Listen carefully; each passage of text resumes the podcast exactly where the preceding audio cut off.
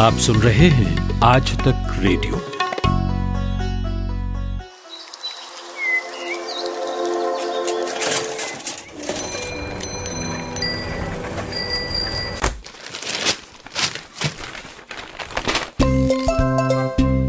आज के अखबार। आज के अखबार।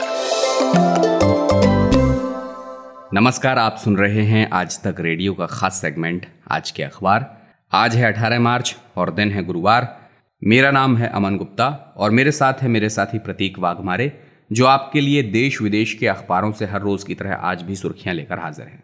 तो प्रतीक, शुरू कीजिए, बताइए आज देश के अखबारों में क्या छपा है? Good morning Aman. कल प्रधानमंत्री नरेंद्र मोदी की राज्यों के मुख्यमंत्रियों के साथ बैठक थी।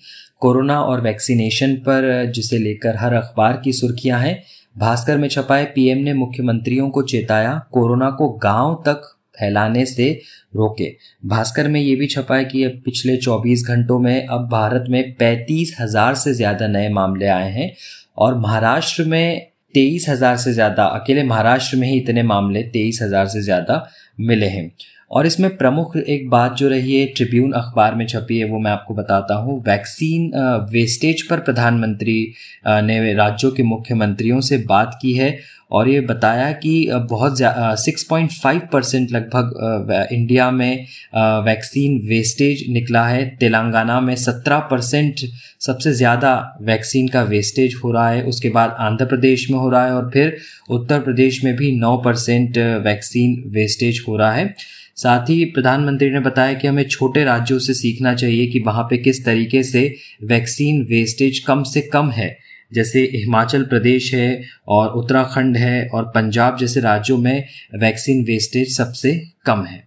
प्रतीक, एक खबर मैं आपको बताता हूँ, जनसत्ता अखबार में देख रहा हूँ। एंकर स्टोरी है ये और हेडिंग लगी है अमरिंदर और नवजोत मिले बर्फ़ पिघलने के संकेत। तो नवजोत सिंह सिद्धू और जो पंजाब के मुख्यमंत्री हैं अमरिंदर सिंह उन दोनों के बीच बहुत दिन से रार चल रही थी। लेकिन कल दोनों नेताओं की मुलाकात हुई और इस रार के थमने के संकेत मिल चुके हैं। तो कैप्टन अमरिंदर सिंह ने नवजोत सिंह सिद्धू को कल अपने फार्म हाउस पर बुलाया था, खाने का न्योता दिया था। सिद्धू शाम को उनके घर पहुँचे और दोनों नेताओं के बीच यहाँ बातचीत हुई। करीब 35 मिनट की ये बातचीत रही और वहाँ से आने के बाद सिद्धू ने एक ट्वीट किया अपने ही अंदाज में, जिसके अलग अलग सियासी मायने निकाले जा रहे हैं। उन्होंने लिखा कि आज़ाद रहो विचारों से, लेकिन बंधे रहो संस्कारों से, ताकि आस और विश्वास रहे किरदारों पे। तो इस ट्वीट को कैप्टन अमरिंदर सिंह के साथ नवजोत सिंह सिद्धू की मुलाकात से जोड़कर देखा जाने लगा है। देखते हैं, फ़िलहाल सियासी हलकों में चर्चा है, लेकिन उनकी पार्टी उन्हें चुनावी साल में किसी तरह के उपयोग में रखना चाहती है या नहीं, ये आने वाला समय बताएगा।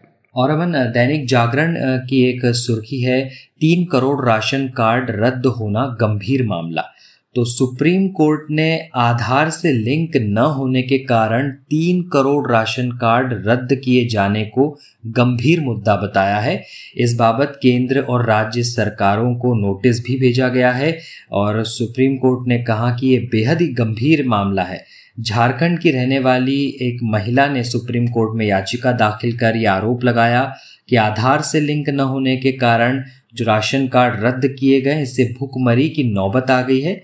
और याचिकाकर्ता की ओर से जो वकील थे, उन्होंने ये कहा कि तीन करोड़ राशन कार्ड जो रद्द किए गए, इससे ये भी दिक्कतें हैं क्योंकि आदिवासी इलाकों में फिंगरप्रिंट और आँखों की स्कैनिंग की समस्या है, इस वजह से लिंक नहीं हो पाए। प्रतीक, एक और खबर मैं इंडियन एक्सप्रेस में देख रहा हूँ ये खबर, और हेडिंग लगी है, Serum Institute likely to launch Covovax by August.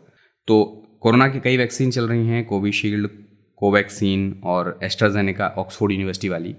इसके अलावा सीरम इंस्टीट्यूट ऑफ़ इंडिया है जो पुणे का, वो अगस्त तक कोवोवैक्स को लॉन्च कर सकता है। तो इसे Serum Institute, American vaccine maker Novavax के साथ मिलकर बना रहा है। इसके सीईओ अडार पूना वाला है, उन्होंने बुधवार को ये जानकारी दी है।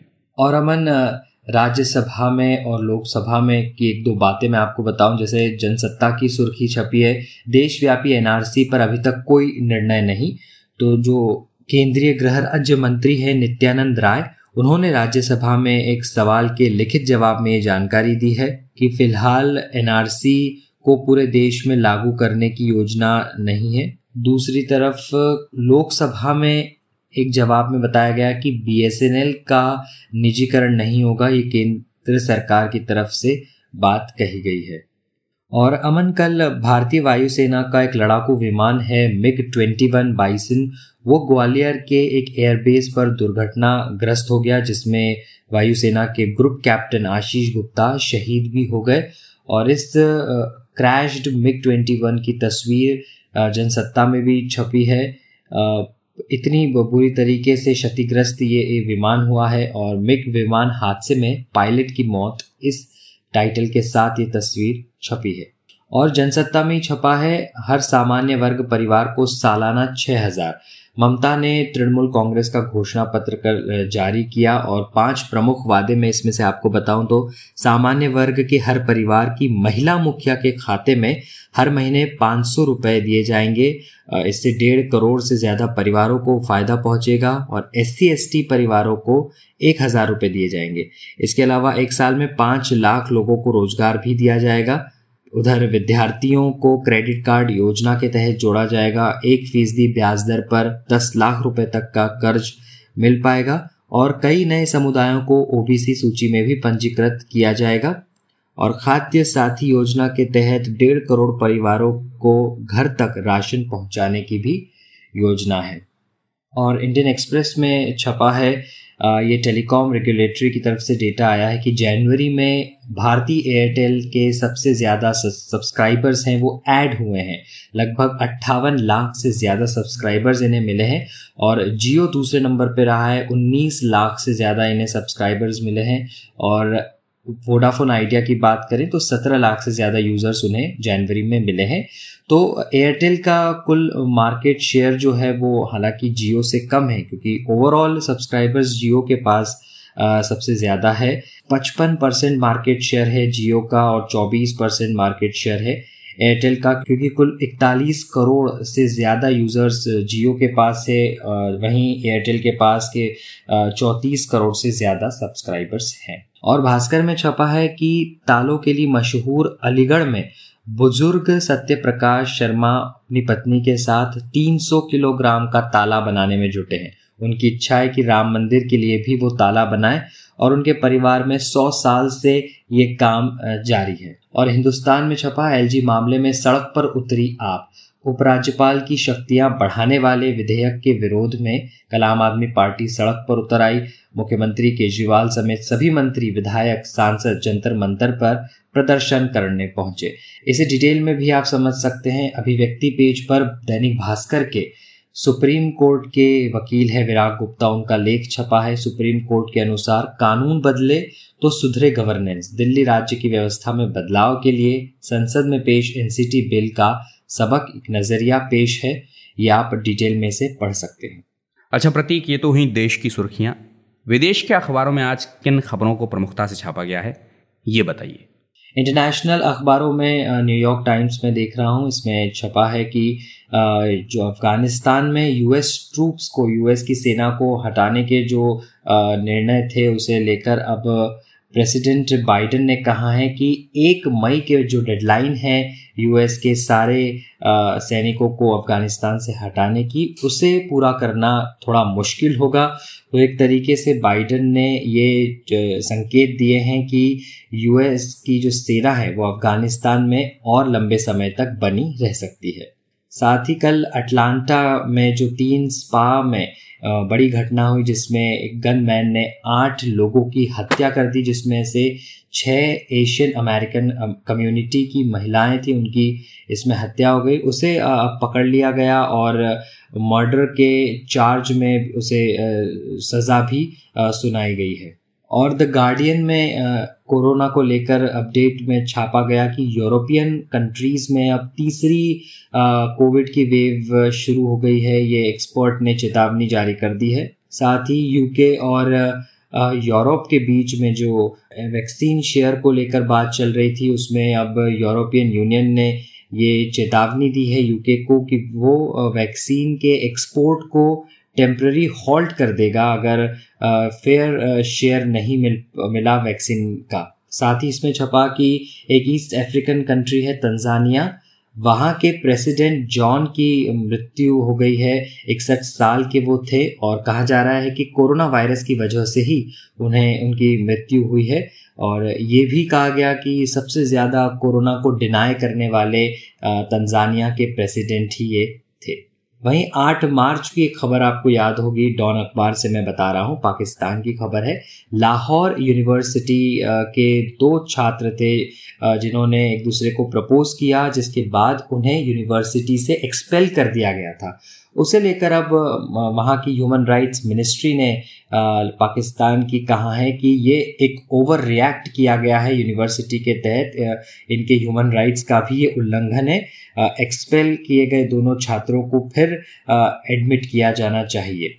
तो आज के अखबारों की यही प्रमुख सुर्खियाँ अमन बहुत बहुत शुक्रिया। तो बहुत बहुत शुक्रिया प्रतीक। देश विदेश के तमाम अखबारों से सुर्खियाँ हम तक पहुँचाने के लिए। मुल्क के रूप में हम सर्विस इंडस्ट्री की तरफ़ हमारा नज़रिया बहुत ही अलग होता है। हम ये मान कर चलते हैं कि वह आदमी ही नहीं है। वो पैदा ही मुझे सर्व करने के लिए हुआ है। हमारे यहाँ जो पूरी वर्ण व्यवस्था थी, सबसे बड़ी उसकी खामी यही थी कि उसमें रिस्पेक्ट नहीं था। जो आदमी पैसे दे रहा होता है, उसका जो एटीट्यूड है वो हमेशा से घटिया रहा है। उनको कभी टिप नहीं देना, लेकिन उन्होंने घर ढूँढने में दिक्कत कर दिया आपको दो बार फ़ोन कर दिया तो ये कहना कि तुम्हें समझ में नहीं आता, लिखा हुआ है, पढ़ नहीं सकते। पिज्जा का लेके ऑर्डर मैं गया बंगले के अंदर, मैंने ट्रीटिंग बेल बजाई फिर क्या होना था मेरे भाई, मेरे प्यार की खुशबू से वो खोलने दरवाज़ा आई ब्ला और आखिर में उसके दोस्त कहते हैं, तू बंद कर, फेंकना पकड़ा गया देखना।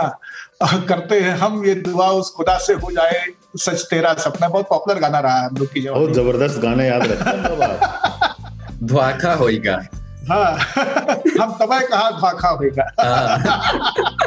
मुझे अच्छा वो शेर बहुत पसंद है पता नहीं क्या इसकी वजह जिसमें शहरों के नाम आ जाए। पता नहीं क्यों एक अलग किस्म का उलझ कर तेरी जुल्फों में यूँ आबाद हो जाऊँ कि जैसे लखनऊ का मैं अमीनाबाद हो जाऊँ। मैं जमुना की तरह तनहा निहारूं ताज को कब तक कोई गंगा मिले तो मैं भी इलाहाबाद हूँ क्या बात है क्या बात है क्या बात बहुत बढ़िया। तीन रंगों के तीन किरदार ताऊ बाबा और मैं यानी सरदार। हर हफ़्ते हम करते हैं बतकही सारे जहान का ज्ञान और मज़ेदार गप भी। सुनिए हमारा वीकली पॉडकास्ट तीन तार नया हफ़्ता, नया पवार।